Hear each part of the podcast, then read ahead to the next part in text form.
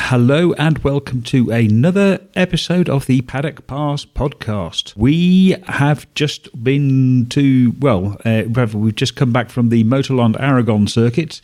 Uh, I'm still uh, here, stuck up in the mountains uh, near Aragon because uh, this is just such an awesome place. And Neil, meanwhile, is back in uh, back in Barcelona. Neil Morrison, how are you? I'm very good, David. All the better for uh, getting home uh, to my place and sleeping in my own bed on Sunday night, um, and uh, for having witnessed a pretty pretty exciting weekend, I guess, of uh, of Grand Prix racing. It was a pretty good uh, race. We had we had some decent racing in all three classes, didn't we? We did, yes. Um, yeah, Moto 3 was a bit of a runaway, but uh, Moto 2 was quite tense until the end. And yeah, we had a great four way scrap for the win, which was quite unexpected, I think. Um, in the MotoGP race on Sunday. Um, yeah, so good racing all round. Yeah, exactly. I would say the same thing. I, uh, I thought um, MotoGP was a, a, a, pretty tense and exciting affair. Um, uh, Moto 2 was pretty good. And then, uh, well, Moto 3, what can you say about Jorge Martin? He's just been, um, he just completely ran away with it, didn't he? Yes, he did a bit of a helping hand, perhaps, uh, with uh, race direction, imposing some uh, penalties uh, to his uh, competitors. But uh, yeah, sure, we might talk about that a little more later. Yes, indeed. Yes, indeed. Yes, race direction had a, a fairly a reasonably busy weekend this weekend. So we'll start off with the with the race. Um, obviously, I mean, it was as you say, it was a four way scrap. I mean, it was basically a two way scrap with two people sort of sitting behind it. Um, we were expecting it to be a three-way uh, battle, but that that sort of expectation didn't last past the first corner. So what happened? Yes, well, I mean, I think 99% of the people in the paddock would view it that um, Marquez made a slightly optimistic move to get to the front at the first turn. Um, he went in too hot, went wide. Um, Lorenzo, who was on pole, um, had to pick up a little bit um, to avoid uh, Marquez on rushing, but there was no contact. Um, didn't really look like there was contact uh, or anywhere near um, coming close to, to contact to one another. And uh, Lorenzo, you know, having to go a little wide, uh, was out on the dirty part of the track. Um, and uh, yeah, his rear came round and spat him off. Um, I'm not sure whether he was on the throttle or whether his rear just came round well, I was I was listening to the uh, to the audio, and you can just hear him crack the throttle before he before he gets flicked off because okay. the, the the onboard shots uh, show uh, sort of the whole thing, and you can uh, and you can just hear him touch the throttle, and then he's and then he's gone. Yeah, so well, there you go. Um, and then that caused a little bit of a furore afterwards. Uh, slightly unexpected one at that, um, which Lorenzo blamed Marquez for the incident, said that um, the block pass that he had performed was slightly dangerous and um, not very becoming uh, of a, a, multiple world champion. Um, and that he essentially ruined his race, ruined Lorenzo's race, that is, um, ruined Lorenzo's chances of winning at Aragon and uh, at Thailand as well, because he now has a, a bit of a foot injury. Um, which uh, you know could um, could prevent him uh, either competing in Thailand or competing in a competitive way. I mean, uh, to be fair, given uh, uh, Lorenzo's test results at Thailand, it's not as if he was going to have a um, an absolutely fantastically strong uh, uh, race, or you shouldn't wouldn't, have expected based on the based on the results because he had a complete nightmare during the test back in uh, was it February? It was. I think it was late February. Yeah, yeah. Um, that was that was when he was still trying to figure out which uh, chassis he wanted, and um, uh, uh and before generally he made the, the real progress with the bike and uh, got the new got the new tank unit, which helped him stop the bike. Yes, that seems a long time ago now, but uh, yeah, that was basically where where Lorenzo's uh, season imploded. Um, yeah, that had lasting consequences for the first, I think, three or four races. Um, but yeah, then after after he crashed out, we um, you know we saw Marc um, shadow Dovizioso. You got the impression that the, they were never really pushing um, to their their fullest capabilities. They were saving their tires until the end, um, and at one point it looked like Dovizioso had it completely in control, was able to open up a I think, a, close to a second gap on Marquez, but Marquez responded immediately. And then there was just a fantastic fight uh, between them in the last, uh, you know, four or five laps, which in turn allowed the chasing Suzuki's Iannone and Alex Rins back into it. Um, and it was it was yeah it was fantastic and uh, Marquez just held on um, yeah, you have to say when you look back through pretty much everyone's championship, but his in particular, there's always one championship defining race, um, a race where you just think, well, that is the championship for him now. Uh, I seem to remember in 2016 it was that um, that race at Sachsenring um, when he kind of fooled everyone, pitted early, and then went out in slick tires uh, on a slightly damp track and just made everyone else look silly. Um, I feel after a few races of Ducati domination, um, it had been three races that Marquez had not won. Had been very close to winning, but um, just missed out. And this was, uh, you know, this was the kind of definitive, definitive evidence um, of, well, obviously of his greatness, but um, of his championship winning medal. Seventy-two points uh, advantage in the championship now, and um, yeah, it's a long way back from here. Yeah, exactly. I mean, this was also really a race that he wanted to win because it has been uh, Ring, which is what two now, basically two months since he last won a race, which for Marc Marquez is a very long time. Um, uh, and also, it's this is basically his home track. He had a corner named after him um, uh, during uh, on the Thursday, I think, in a special session which is uh, a little bit odd, frankly, having a uh, corner named after you while you're still racing. But um, this seems to be uh, something which is happening nowadays. Um, and he, he, was just absolutely determined. I really thought that uh, Dovizioso, when Dovizioso suddenly sort of pulled the pin and did a 38.3, um, or sorry, a 48.3, um, uh, I thought uh, that was it. I thought that was um, he was he was gone, but Marquez responded him sort of you know immediately, and then uh, and then came back. And uh, as you say, we had an absolutely outstanding couple of sort of last last third of the race, really. Yeah, yeah. The lead was sort of chopping and changing uh, through the first two sectors of the track. Marquez has always been exceptionally good coming out of the the corkscrew uh, through turn ten, which is now named after him, and then the long uh, turn eleven, which is just on the left side of the tire, which leads all the way into turn twelve, and he was just brilliant there the whole race, um, and he was critically able to make enough ground there in the closing two or three laps, I think, on Dovizioso. So the Ducati wasn't close enough along the back straight because we always always talk about the Ducati's uh, top speed advantage over everyone. Um, but Marquez was able to just do enough uh, through the that long succession of lefts um, to open up a sufficient gap. And um, yeah, he, he played a played it brilliantly. Um, but you know, I think we expected him to do that. Aragon is one of his tracks. It's a obviously anti-clockwise track. He's always talked. Uh, he's always spoken of his uh, his liking for that kind of thing, uh, for that kind of layout. And um, I think more of the surprise for me was just how close Dovizioso was, and how close he ran him. Yeah, yeah, absolutely. I mean, the um, uh, Ducati. This is not really a Ducati track. The last time a Ducati won here was, I think, uh, Casey Stoner in 2010 and they seem to struggle. Although uh, uh, Lorenzo was on the was on the podium here last year, um, uh, the, it has an awful lot of long corners, um, not really suited to uh, the DNA of the Ducati, if you like. But they really uh, pulled it together, and um, uh, I, I, think this is yet more proof of um, how how well.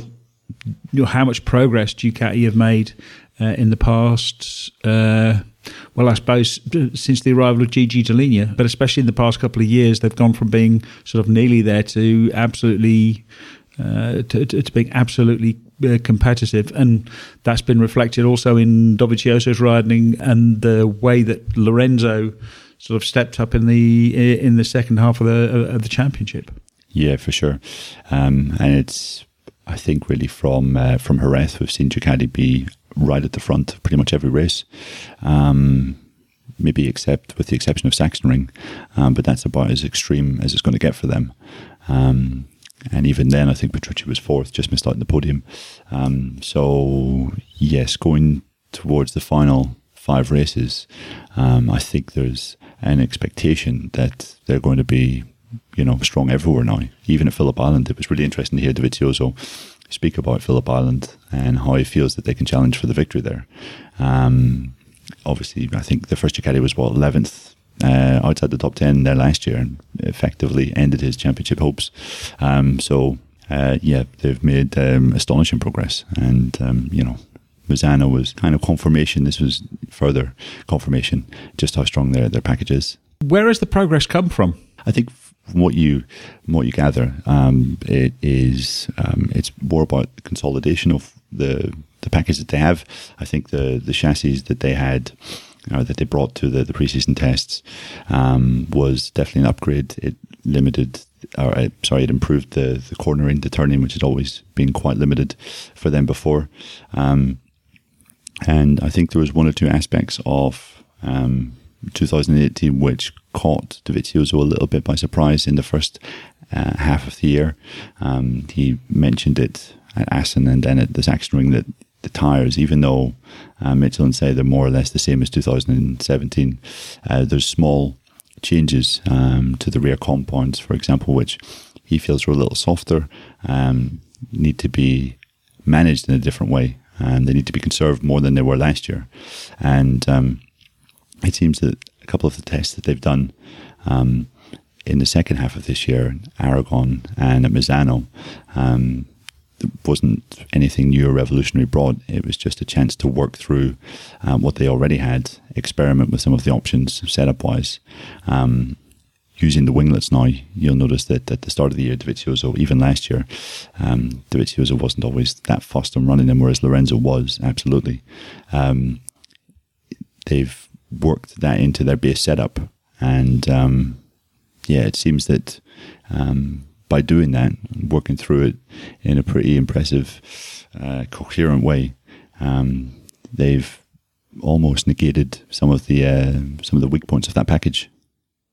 Uh, uh, yeah, exactly. I mean, what's been um, uh, interesting, as you're saying about the the, the winglets, like um, uh, last year, Dovey said that he was using it as like an extra setup item, if you like, where it would be a choice at the start of the at the start of the weekend: are, are we going to run the winglets or are we not going to run the run the winglets? And it looks like um, this the new set of winglets, which they got, I think, earlier this year um, uh, those have less of the disadvantage in uh, in turning the bike from side to side. Um, so the, the, bike is a little bit more agile uh, with the winglets, but it still has the advantage of um, uh, of providing the downforce and the front end grip. Now it, that that's basically one less thing for uh, for Dovizioso and his crew to figure out to actually have to spend time trying to optimize. And so they are uh, quick really uh, right from the right uh, right from the start, right from the right from the very beginning. Yeah, and he's spoken in the past of how that um, that mentally is such a big thing. Whenever you come into the weekend and you're fast straight away in FP one, uh, it takes so much stress out of the rider, or it takes so much stress away from the rider, away from the team. They can work in a more relaxed way, um, and yeah, that's crucial for a guy like him, who I think has had to work a lot on um, his um, basically how he is inside the garage during a race weekend. Um, you know, not get too worked up by things, and remain calm, relaxed, uh, entirely focused on what they have to do. I think you know that's uh, coming in and being quick from the off uh, really does help him so much. Yeah, yes, exactly. I mean, uh, uh, I find the contrast between Ducati and KTM very, very interesting because it's almost like they're doing uh, two different things. They're also in, you know, in two different stages of development. But um, uh, the one thing about KTM is they seem to always have an absolute mountain of parts to to test, and you wonder whether they're extracting uh, the maximum out of the package because they keep on throwing new parts in to confuse the situation. Whereas uh, Ducati have had very, very few sort of, you know, new parts, new upgrades. Uh, we did say a couple of things. We saw Danilo Petrucci trying out some aerodynamic forks, um, or, or, well, aerodynamic forks. Basically, it, it, was a, a cover on the front fork which uh, had a bit of a teardrop shape, which was aimed at um, uh, smoothing or uh, keeping the airflow uh, smoother or preventing separation of airflow, as I was uh, uh, as I was informed by uh, uh, by one of the commenters on my website. Um, what that does is it uh, increases air pressure on the uh, on the fairing, so it'll help it cool the cool the bike down. I'll be interested to see if they use that. a place like Sepang, a place like uh, like Buriram in Thailand, where it's going to be hotter. Um, we've also seen that they are Uh, they have a triple clamp. The top plate on the triple clamp is um, is slightly different. It's now the trend now seems to be to work with thin pieces of metal with a thick piece of carbon fiber uh, stuck on top of it to be able to manage uh, manage stiffness. Um, have been doing that, but I mean that's really you're talking about tiny little details.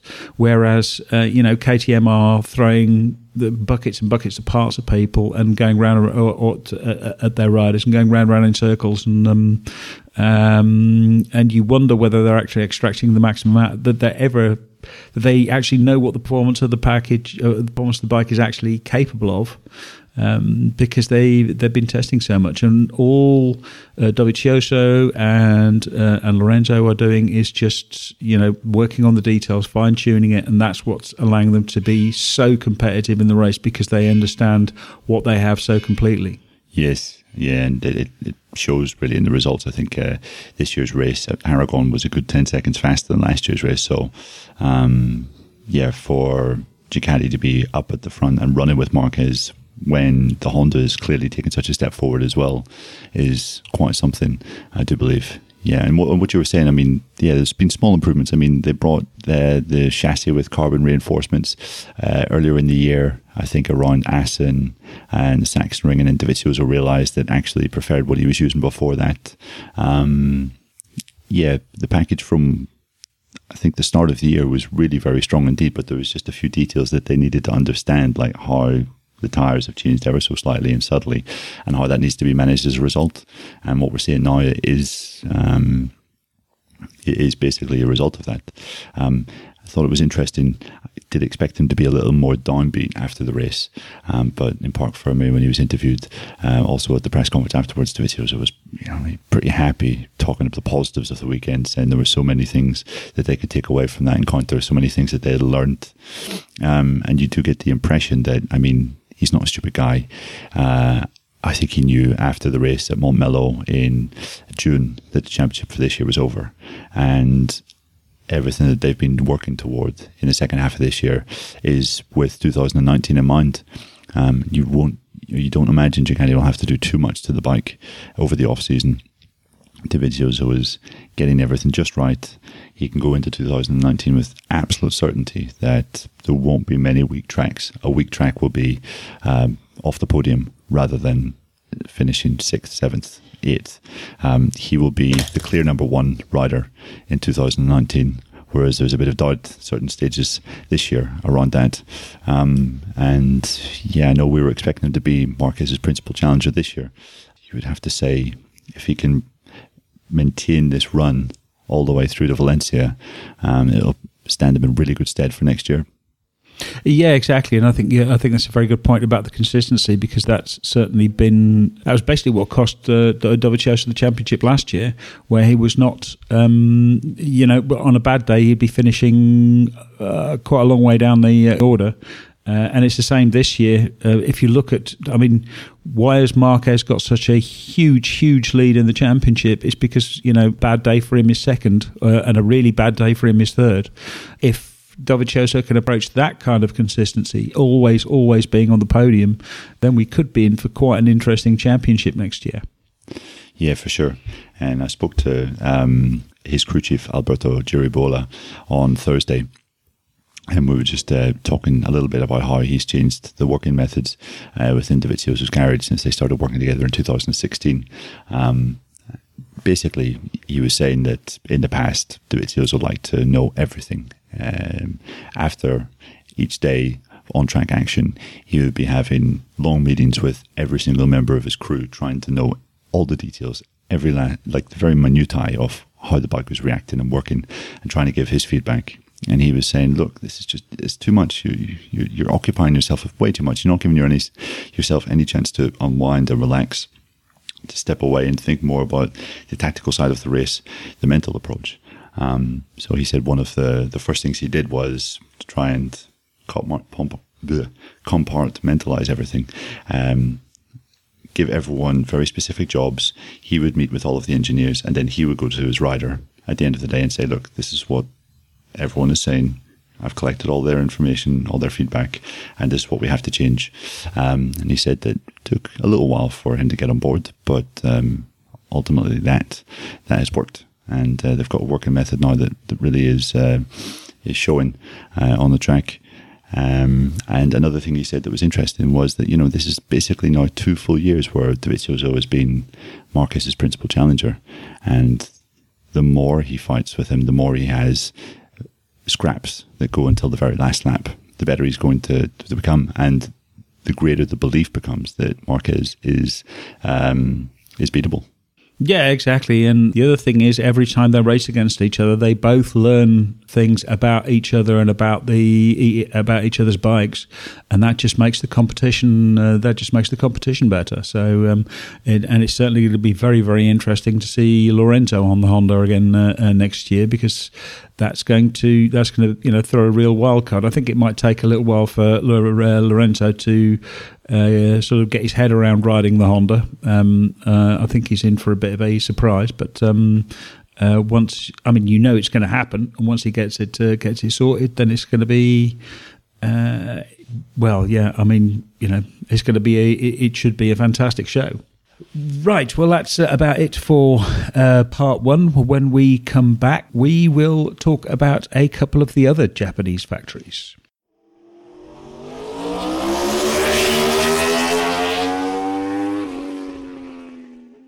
Hey guys, Jensen here. Just a quick message to make sure you're following the show on Facebook. That's facebook.com slash paddock pass podcast.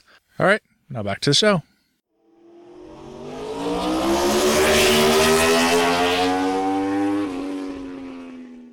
Right, welcome back. Now then, obviously we've been focusing on the uh, battle at the front um, between uh, Marc Marquez and Andrea Dovizioso, the Honda versus the uh, the Ducati. And again, what was fascinating to see was the way that those two bikes uh, operated differently and worked differently. Uh, but what did we see directly behind the Ducati and the uh, and the Honda? Uh, two Suzuki's. Um, Andrea Iannone finished uh, third. Alex Rins finishing fourth. A remarkable and real sign of, of, of progress and the and the potential of that bike. Yeah, I think this has been something that has been stirring for um, for quite some time now. We've seen both riders be exceptionally strong at different points during the year. Uh, Iannone, obviously, with his two podiums uh, back in April, I think it was, at um, in Texas and then at Jerez. Uh, we saw Rins really strong um, at Argentina, being in the leading group at a couple of the early races, but crashing out, you know, at Jerez and Qatar, and then had that Sterling podium at Assen. Um, but for them both to come together here at Aragon, um, which is such a mixed bag in terms of what it demands from a bike. Um, I think it, it shows that, uh, the Suzuki package, you know, they've done an exceptional job there. Um, I went back and looked at the 2017 race, and I think um, both guys, you know, only finished 12th at Aragon a year ago. Rins was 17th outside the points. Um, and Iannone was 30 seconds faster. His race time was 30 seconds faster. Um, Rins, I think, was 40 seconds quicker than he was last year. So you know, there's there's the progress from last year to, to this, um, and it's yeah, it's it's a it's a really good package. They just they've got a good engine, which obviously doesn't boast the same kind of um, top speed as uh, the the Honda, or the Ducati, but it really does. It has always maintained that uh, that sort of Suzuki characteristic of um, very agile, maneuverable, um, and it seems now that you know Iannone to to finish on the podium uh, has got a setup which um, allows him to to be strong all the race. So many encounters this year we've seen him uh, fade. Um, he's always spoken about not being able to manage the rear tire um, in a correct way. But uh, he said like various changes with uh, the electronic setup of the bike really helped him in that department. And yeah, I mean, both guys just were a little bit off in the final lap or two. Um, but before then, they were they were right there in the mix. Um, and uh, yeah, really fine job because this time a year ago we were sort of scratching our heads, wondering just what had gone wrong. Because Suzuki, from coming back into the class in 2015, had been on such a, a continuous upward trajectory. Um, losing Vinales at the end of 16 put them back quite some way, um, but they've recovered really well, and um, you know I think it bodes quite well for the future. Um, we've seen Rins prove to be you know one of the classes leading names now um, on several times, uh, several occasions this year. Uh, yeah, absolutely. I mean, it's a big difference. It, it, you, you mentioned the top speed. I uh, uh, had a look at the top speeds, compared the top speeds from 2017 to 2018. What was interesting is, well, uh, first of all, um, there were more Hondas in the top speed charts last this year than there were last year, which is obviously something which Honda has been working on. But also, uh, the Suzuki's were up there as well, whereas uh, last year the Suzuki's were basically just about the bottom of, of the charts. So uh, they they did have a, a huge problem with their engine last year, 2017. Um, over the winter, uh, they chose the wrong engine, um, and uh, they were because of the homologation issue, uh, issues, because uh, Suzuki had lost concessions for 2017. Um, it meant that they were basically stuck with it. Uh, I thought it was interesting that on Sunday evening, um, when we said because uh, Iannone's podium means that they have now uh, lost concessions, um, so they will have. Uh, they won't have unlimited testing for next year, and they will have to. They'll have fewer engines, and they'll have to submit their engine design at the start of the season, and they won't be able to change it. Uh, but uh, when we, uh, when I asked um, Alex uh, Alex Rins, you know, whether that was a concern about it, he uh, you know, it means they've got to get the engine right at uh, at the start of the year for 2000 and for 2019. He said, yeah, well, I wasn't involved in choosing the 2017 engine, so I'm not really worried about it. Um, which was it was interesting. He seemed to be shifting the blame a little bit towards his his teammate. Um, but yeah, then again, of course, yeah, he was injured, wasn't he? And Iannone had just got off the Ducati.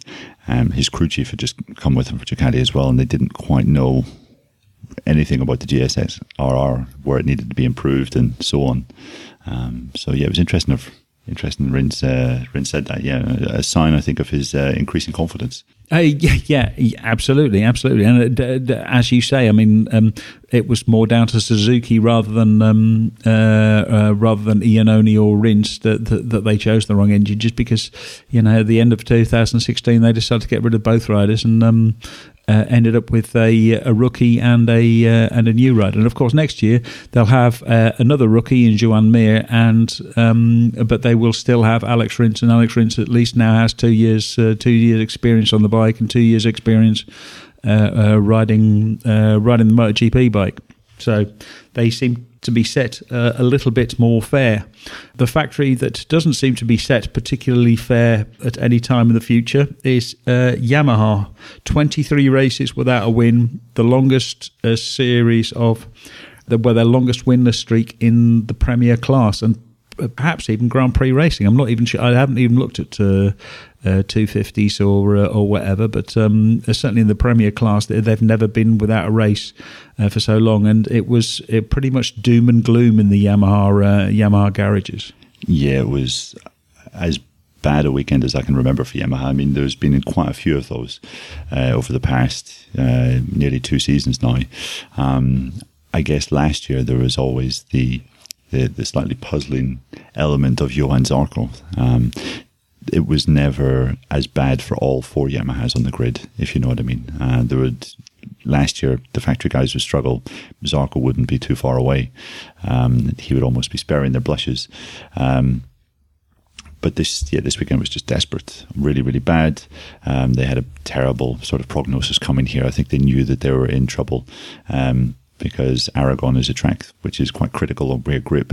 Um, it's about managing the rear tire uh, through a lot of the race and um, the layout.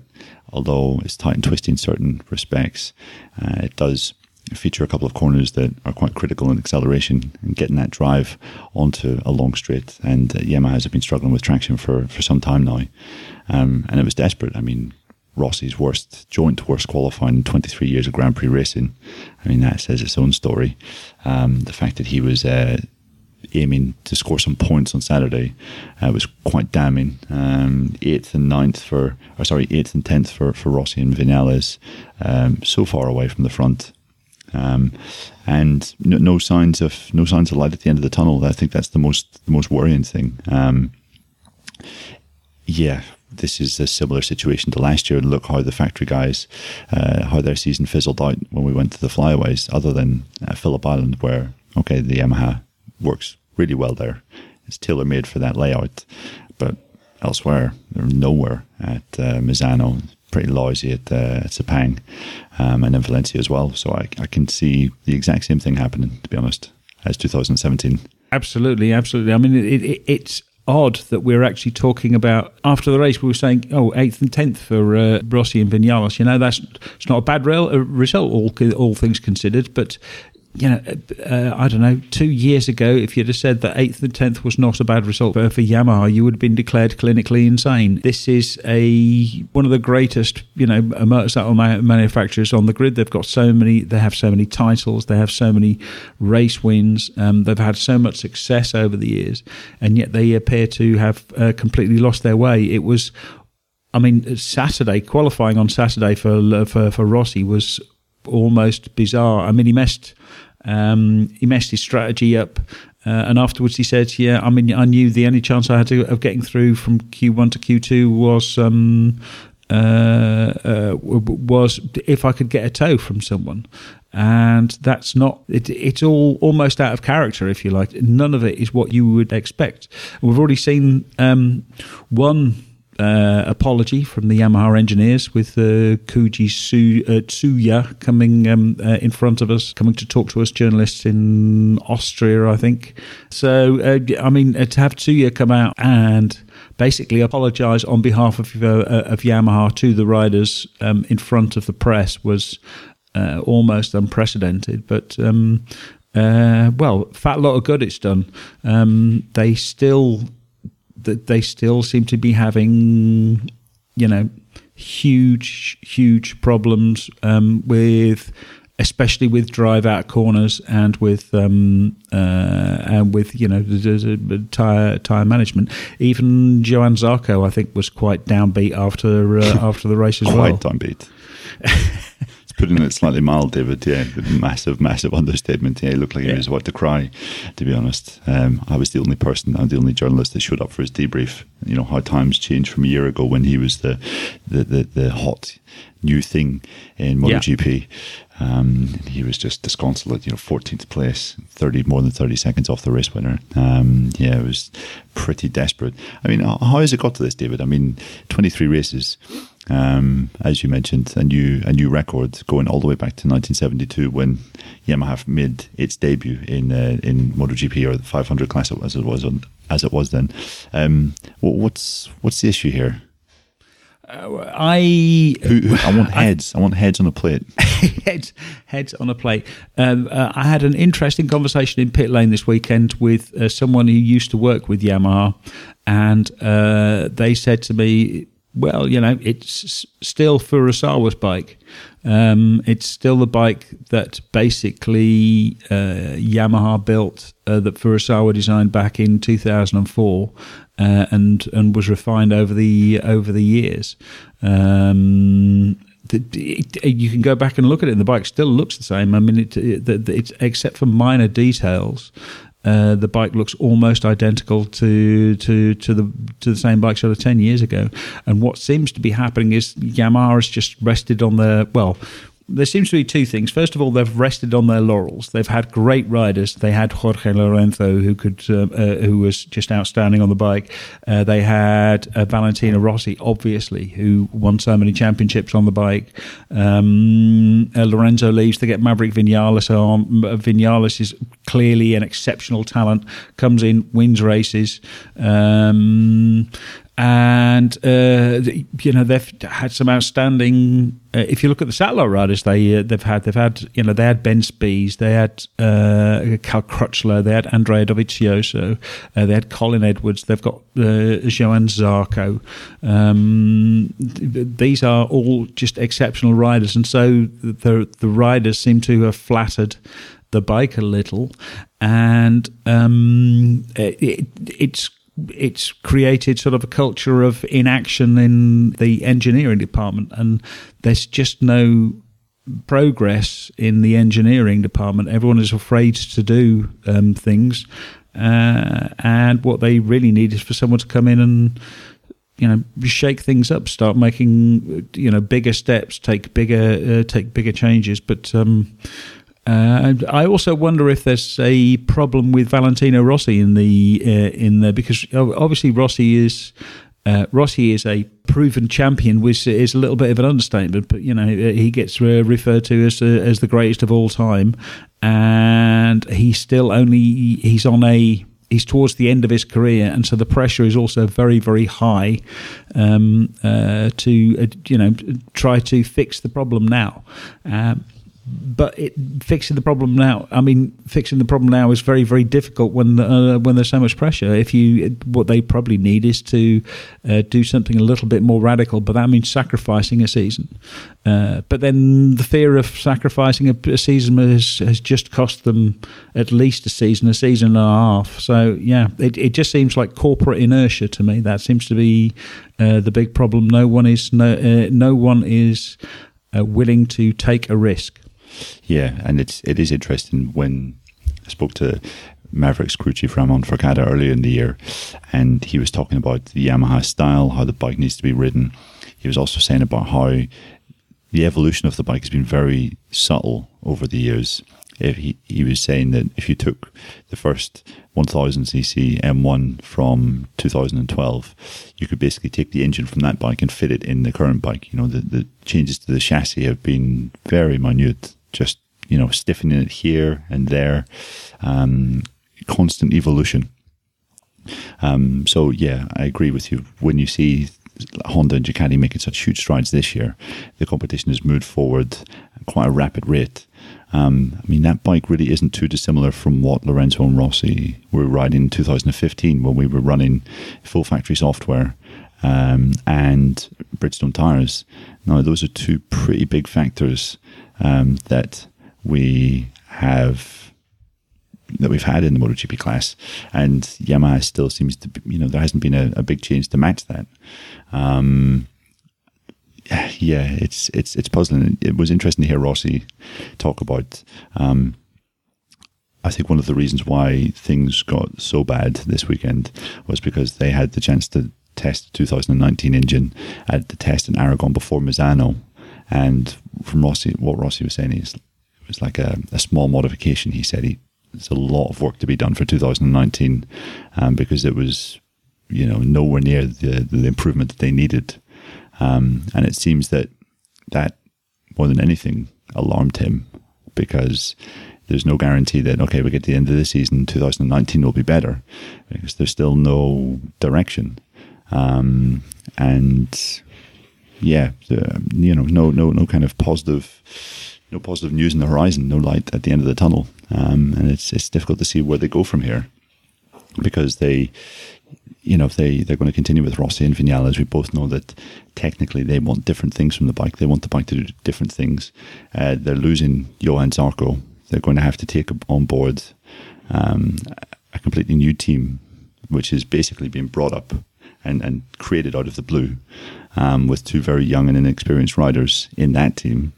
Um, it's, I mean, it's going to be difficult. And as you say, unless something big, um, they, they, they think of something big, it's, um, yeah, it's, it's, I don't think it'll be enough also makes you wonder how Franco Morbidelli feels because you know he comes at joins MotoGP, jumps onto what is probably the most difficult bike to learn, uh, and then switches to the Yamaha and to a bike which is obviously not going to be competitive unless something major happens uh, next year. But uh, we will, uh, I think, we'll see a lot more once we get to certainly once we get to the Sepang test and, and uh, perhaps the uh, perhaps the Qatar test because those are both tracks where the Yamaha goes a little bit better and, and, and could be a little bit more competitive.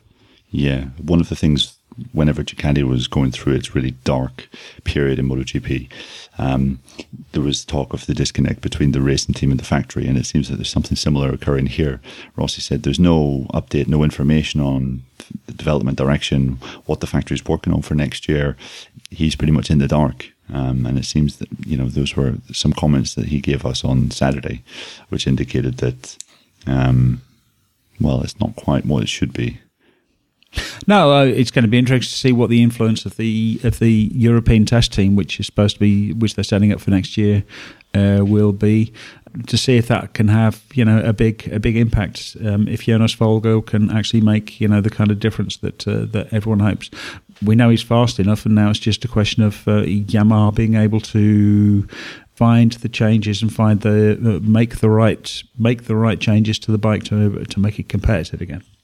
Right. Well, that's uh, enough for part two. Uh, when we come back, we shall um, have a take a quick look at Moto two and Moto three, and then on with our Moto GP monologues, and of course our winners and our losers.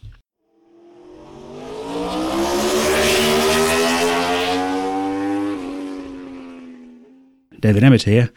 Just a quick reminder if you're listening to this show on iTunes, please remember to leave us a review and rate us, as it really helps other fans find the show. Thanks a lot. Bye.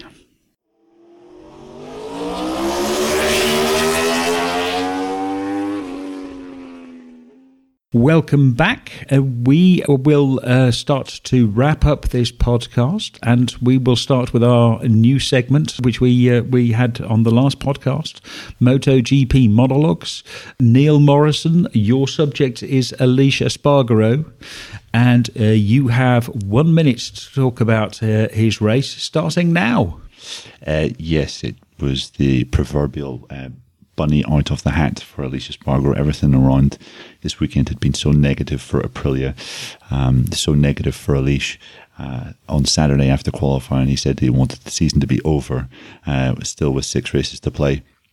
Couldn't get the feeling with the front uh, that he wanted, um, was having issues basically everywhere with the bike, but um, managed to regroup, um, get a decent setting for the race, and um, yeah, produced his comfortably his best showing of the year.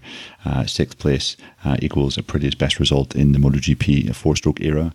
Um, and it was uh, mightily impressive. It, quite interesting. After the race, he pointed to his new crew chief. Um, he got rid, uh, he and Aprilia got rid of um, uh, Marcus Eschenbacher uh, before Misano, um, replaced him with, oh, David, help me out here. The chap's name is. Pietro Caprara. Okay, Pietro Caprara uh, for this weekend and um, said that everything was a bit more organised, um, worked towards the race in a better way, and uh, well, there is the result. Uh, uh, well done. Um, apart from missing out on that, you were a little bit over. You were a, a, little bit long, shall we say? A little bit wide. You were forced wide at uh, in the final corner there. Okay, three three place grid penalty for me.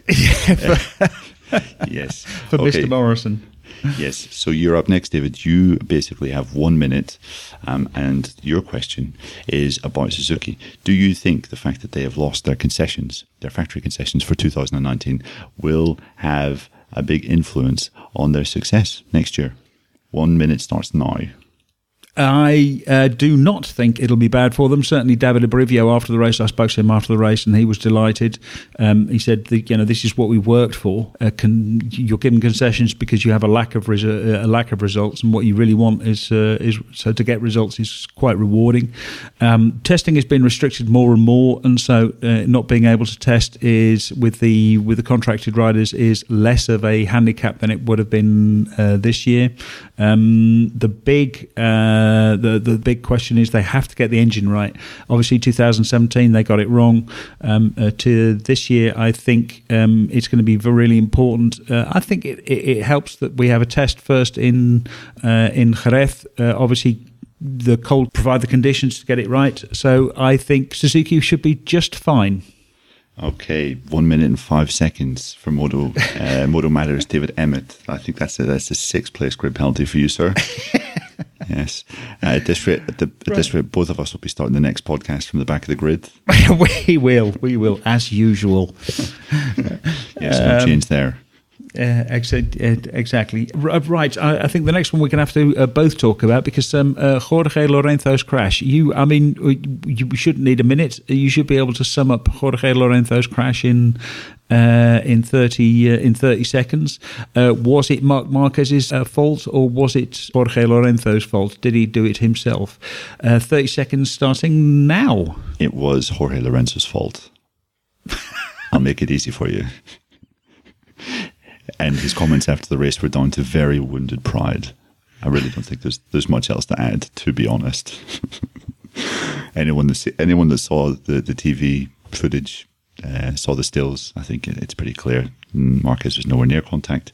To expect uh, a gentlemanly means of approaching the first turn in MotoGP is very naive, and someone of Jorge Lorenzo shouldn't think that. That seems. Um yeah, you didn't really need 30 seconds there, really. The, that was uh, five seconds of facts, and the rest was just padding, really, wasn't it? Because uh, yes. uh, your opinion no, seems to be quite set on this. Yes, exactly. And now we'll uh, return, uh, we'll, we'll, kick the ball into your court. We'll hit the ball into your court. David, 30 seconds. Uh, was Lorenzo right to have a little bit of a whinge on Sunday evening? riders always like to have um, excuses and like to have a little bit of a whinge. It, but Lorenzo's crash was completely his own fault. Um, he, or, you know, he had a choice: uh, back off and lose a few places, or uh, uh, open the gas and try and make the corner. And he made the wrong choice, and that's why he crashed. Uh, Marc, uh, yeah, he ran in a little bit too hot, but it's it's turn one, and it's really difficult to get turn one right. He was nowhere near Lorenzo. Um, it, basically, it was Lorenzo's choice to crash rather than uh, uh, rather than Marquez's fault. But you know, Marc was being Marc. Um, these things he, he he can get a little bit excited. Okay, slightly more diplomatic than my response, I feel. Basically agreeing with you, but taking a lot longer to do so. um, right, one more topic for you, Neil. Um, Moto three. It was a it was a bit of an odd race, really, um, uh, with uh, uh, uh Jorge Martin getting away um, at the start and disappearing. But all those penalties uh, made a big difference. Were penalties the decider in the Moto three race, and are they going to end up being the decider in the championship? Uh, I think they were certainly the decider in the Moto three race. Um, to say they were the decider in the championship is maybe a bit too much, but there were three guys with really good pace throughout the weekend that were they were uh, Jorge Martin, Marco Bezzecchi, and Enea Bastianini. Both Bastianini and Bezzecchi were hit with pretty uh, pretty heavy penalties, to be honest, um, which saw them start outside. I think the top 15 for sure. Bezzecchi was starting from 18th place. It took them quite some time to get through uh, the the group. Martin did his disappearing act from the very start. Um, put all his uh, all his effort into creating a gap because he knew that those guys were going to be coming through the field. And um, yeah, basically, by the time Bezzecchi had got to the front of the group, uh, his tires were a bit overworked. He had to settle um, for a few laps and then push on in the closing stages. I think, um, yeah, I think both Bastianini and uh, Bezzecchi uh, could have uh, could have definitely taken the fight to Martin, and um, yeah, he manages to uh, extend his championship lead to uh, to uh, well a further five points uh, to thirteen now, and um, yeah, I think that's going to have uh, well. I don't think don't know if it's going to have a big influence on the championship. There's still a pretty small margin with five races to five races to go, um, but uh, let's see how that pans out. Very good. That was pretty much on time, although I think I lost I lost track of time at some point. Um, I have that effect on people. exactly. In other words, I, sending them to sleep. I, I drifted off for a little bit there. One more thing, we uh, uh, before we move on to our winners and losers, is the championship over? It's MotoGP championship over. Yeah, absolutely. Seventy-two points, five races to play. Uh, some great tracks for Marquez is still there. Uh, Valencia, uh, Phillip Island. He was incredible at the the test of Thailand earlier in February. Yeah, I would say so. I would say it's over. Does he win it before? Uh, does he win it at Motegi? Yes, I think so. Yes, I think so because I was looking at this last night and thinking about it, and actually, I think it might be quite difficult to wrap it up at um, uh, at Motegi. Uh, he needs to gain three points over the next two races, which normally you would say shouldn't be too much of a problem. But given that um, uh, you know Marc has been finishing either first or second, and you know Dovi again, Dovi finishes uh, finishes second. If Marquez wins in Thailand um, and Dovi finishes second, then that'll it put him in good stead at uh, going to Motegi. But uh, look at what happened at, uh, at last year. I think uh, Marquez could find it a little bit difficult trying to win, um, uh, trying to win at Motegi, and if he if he can't beat um, uh, Dovizioso, then he might find himself just one or two points short.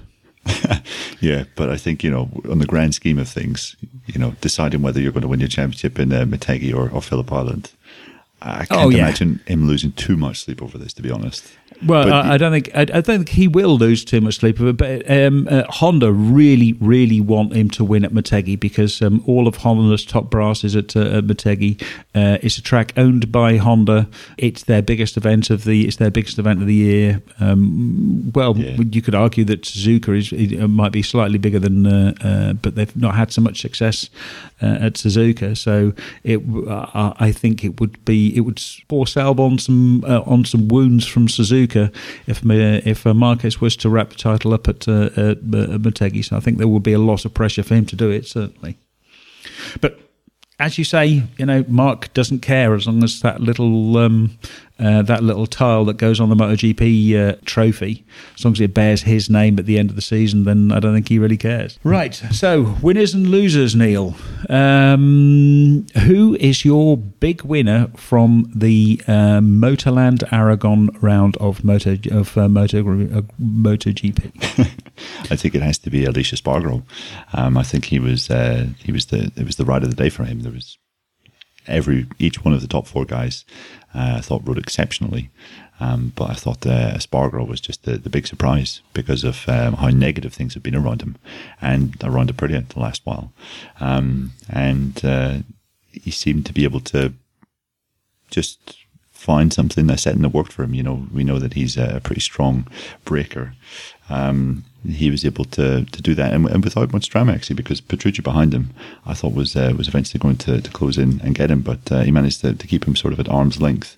Um, and uh, you know, the he, he told us on Thursday that he had um, even tested the 2017 bike at uh, a test. I think it was at Misano, um, and uh, basically immediately uh, he was really fast. He was a lot faster with the 2017 bike than he had been with this year's model um, in the two days that followed the, the Grand Prix at Misano.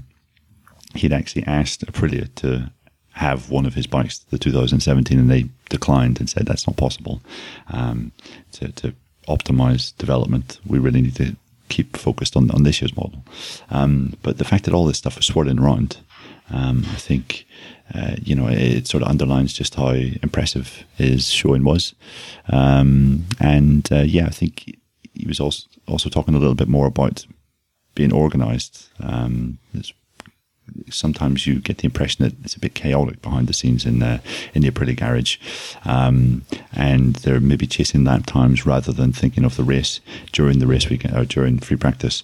Um, but he said that the, the working methods of his new crew chief had helped him out and put him on the right path, and he rode exceptionally. Didn't make any mistakes, um, and I think this is really, you know, you, we can definitely count this among Aleix's best rides uh, in Grand Prix racing. Yeah, I I think this is probably his best ride in Grand Prix ever. I mean, I um, had a, a, quick word with Romano Albesiano after uh, after the race, and he basically said, you know, this was Aleix. This wasn't the bike. This was just just Aleix between the uh, just applying himself. And really, he did the whole thing with his you know, with his will and with his mind. So um, uh, just an amazing race by Aleix uh, Espargaro, you you have to say. And you said also the bike is slower. I mean, you again look to the top speeds and you can actually see it. Uh, last year the Aprilia was uh, uh, sort of pretty much in the middle of the uh, in the middle of the speeds, and this year right at the bottom. Um, it's just um, they really do appear to have gone backwards this year. So. yeah. Anyway, um, what about you, Div? Me, my well, I mean, well, there's lots of candidates. I mean, Brad Binder for his win in uh, in Moto Two, um, outstanding ride. Um, you'd have to say uh, Marc Marquez for you know finally winning again. Um, but I think I'm going to go with um, Andrea Dovizioso and Ducati because this was a track where they struggled so badly, or they, they, you know they have struggled in the past. It's not been easy for them.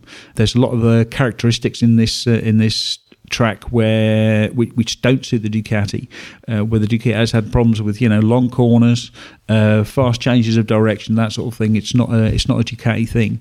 Um, they've managed to survive here by using other aspects of the of the bike, but. Um, uh, for them to come here, uh, have a really excellent result for them to be. You know, they started the race as favourites. Both Lorenzo and Dovizioso seemed to be the favourites to win, uh, and it was only Marquez's, you know, sort of reaching into his desire to, and and ambition to actually win, uh, which which which uh, sort of kept them from from victory. And I think this the fact that they did so well here sets really sets them up well for a place like Phillip Island. I'm really looking forward to seeing how the Ducati goes at, uh, at Phillip Island because if they can be in the mix there, if they can be you know in the in the podium fight there, then that is really that's a really exciting prospect, and I think it uh, it marks a, a, a, radical change. So I think this was really, as as Dovizioso said, this was the confirmation that um, uh, that you know something big has changed for, for for Ducati, and they are and they're genuinely competitive. And if they're competitive in Aragon, they can be competitive anywhere. Yes, I was speaking to someone uh, involved in the Ducati MotoGP product project over the weekend. They told me that Gigi has been counting down the days until Phillip Island. He can't wait to go there because he's convinced that the bike uh, has made such great leaps that they can be competitive there. And that's been on his calendar for some time now because that really left a bitter taste last year, the fact they were so far off the pace. So, um, yes, should be fun to see how they get on there. Yeah, exactly. I mean, it could end up being one of those defining moments where, you know, if they succeed, then it's uh, again, it means they've really arrived. Uh, but if they don't succeed, if they do have a difficult weekend, then it's then it gets really interesting. Then um, uh, then we see uh, what Gigi, you know, what answers uh, Gigi Dall'Igna and the rest of Ducati Corse have. That was it for winners. How about losers? Who's your big losers? Um, I'm going to Yamaha. It's hard to look past Yamaha. Um, Vinales, possibly. I think Rossi still managed to ride a pretty good race on Sunday, despite awful weekend. Um, pretty much took the the package to its maximum. Um, Vinales was fairly convincingly beaten by his teammate. Um, and the fact that uh, there's no end in sight um, as it stands, um, some of the best years of Maverick Vinales' career are uh, are set to be wasted um, on an uncompetitive bike um, and in a team that is in a state of mild chaos. Um, yes, and yeah, he should be a guy that is taking the fight to Dovizioso and Marquez. He's good enough to do that. Um, the bike beneath him is not, and um, his uh, the fact that he's going to change his crew chief uh, for next year. I don't think that alone is uh, anywhere near enough. Um, yeah, more difficult times lie ahead.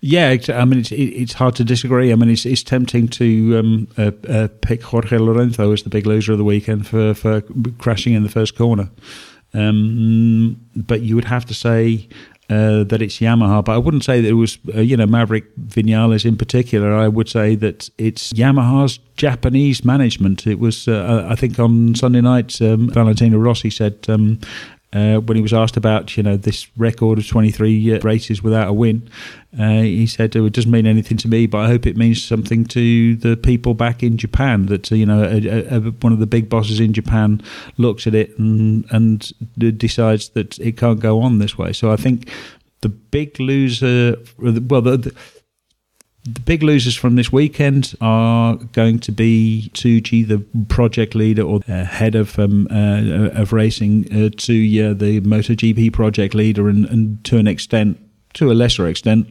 uh, Lin Jarvis, because you know it's the, this is their baby, this is their project, and um, they are simply not delivering. You know they need they need to win. Um, they're not winning. They they need to be competitive. They're not they're not building a bike um, which is competitive, and it's clearly not down to the riders. You cannot blame the riders for for, for the situation they're in. It's it, it's clearly down to Yamaha management. So yeah, for me, it's Yamaha management who are the big big losers here. Yeah, difficult to argue with that, Dave. Yeah. Right, well, that's it. Thank you very much uh, for uh, listening, listeners. Thank you very much, uh, Mr. Morrison. Are you uh, heading for the, that there Thailand? Yes, I am indeed. Yes. And when are you going to be flying out to that there Thailand? I shall be flying out on Tuesday, I imagine.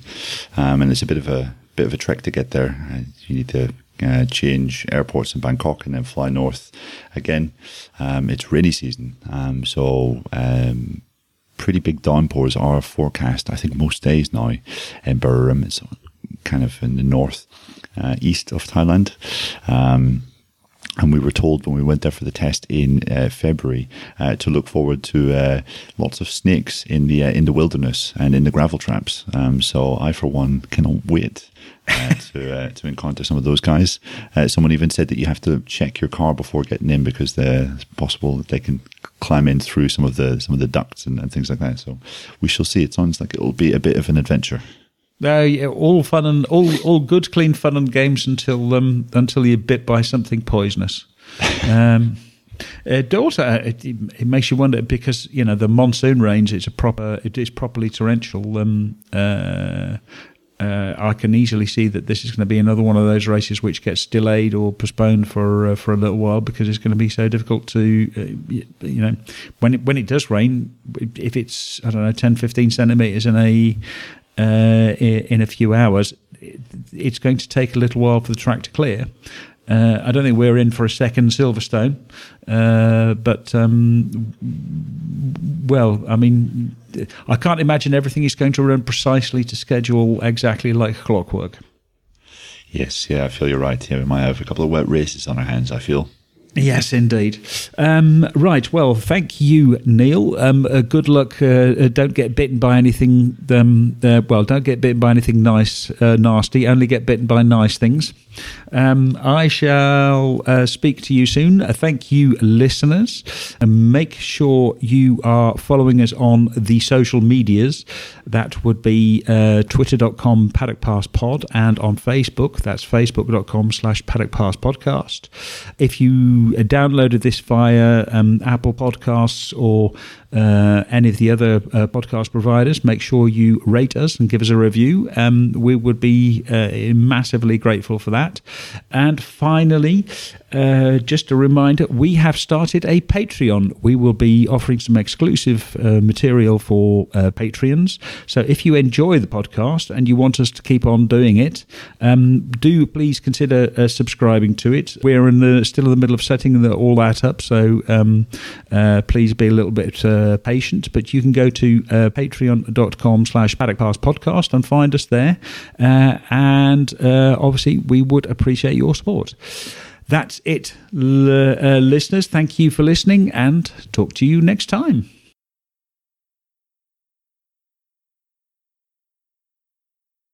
Super duper. Nicely done, sir. Nicely done. Right, I've got to cook tea now. You've probably got to go and get get tea, don't you?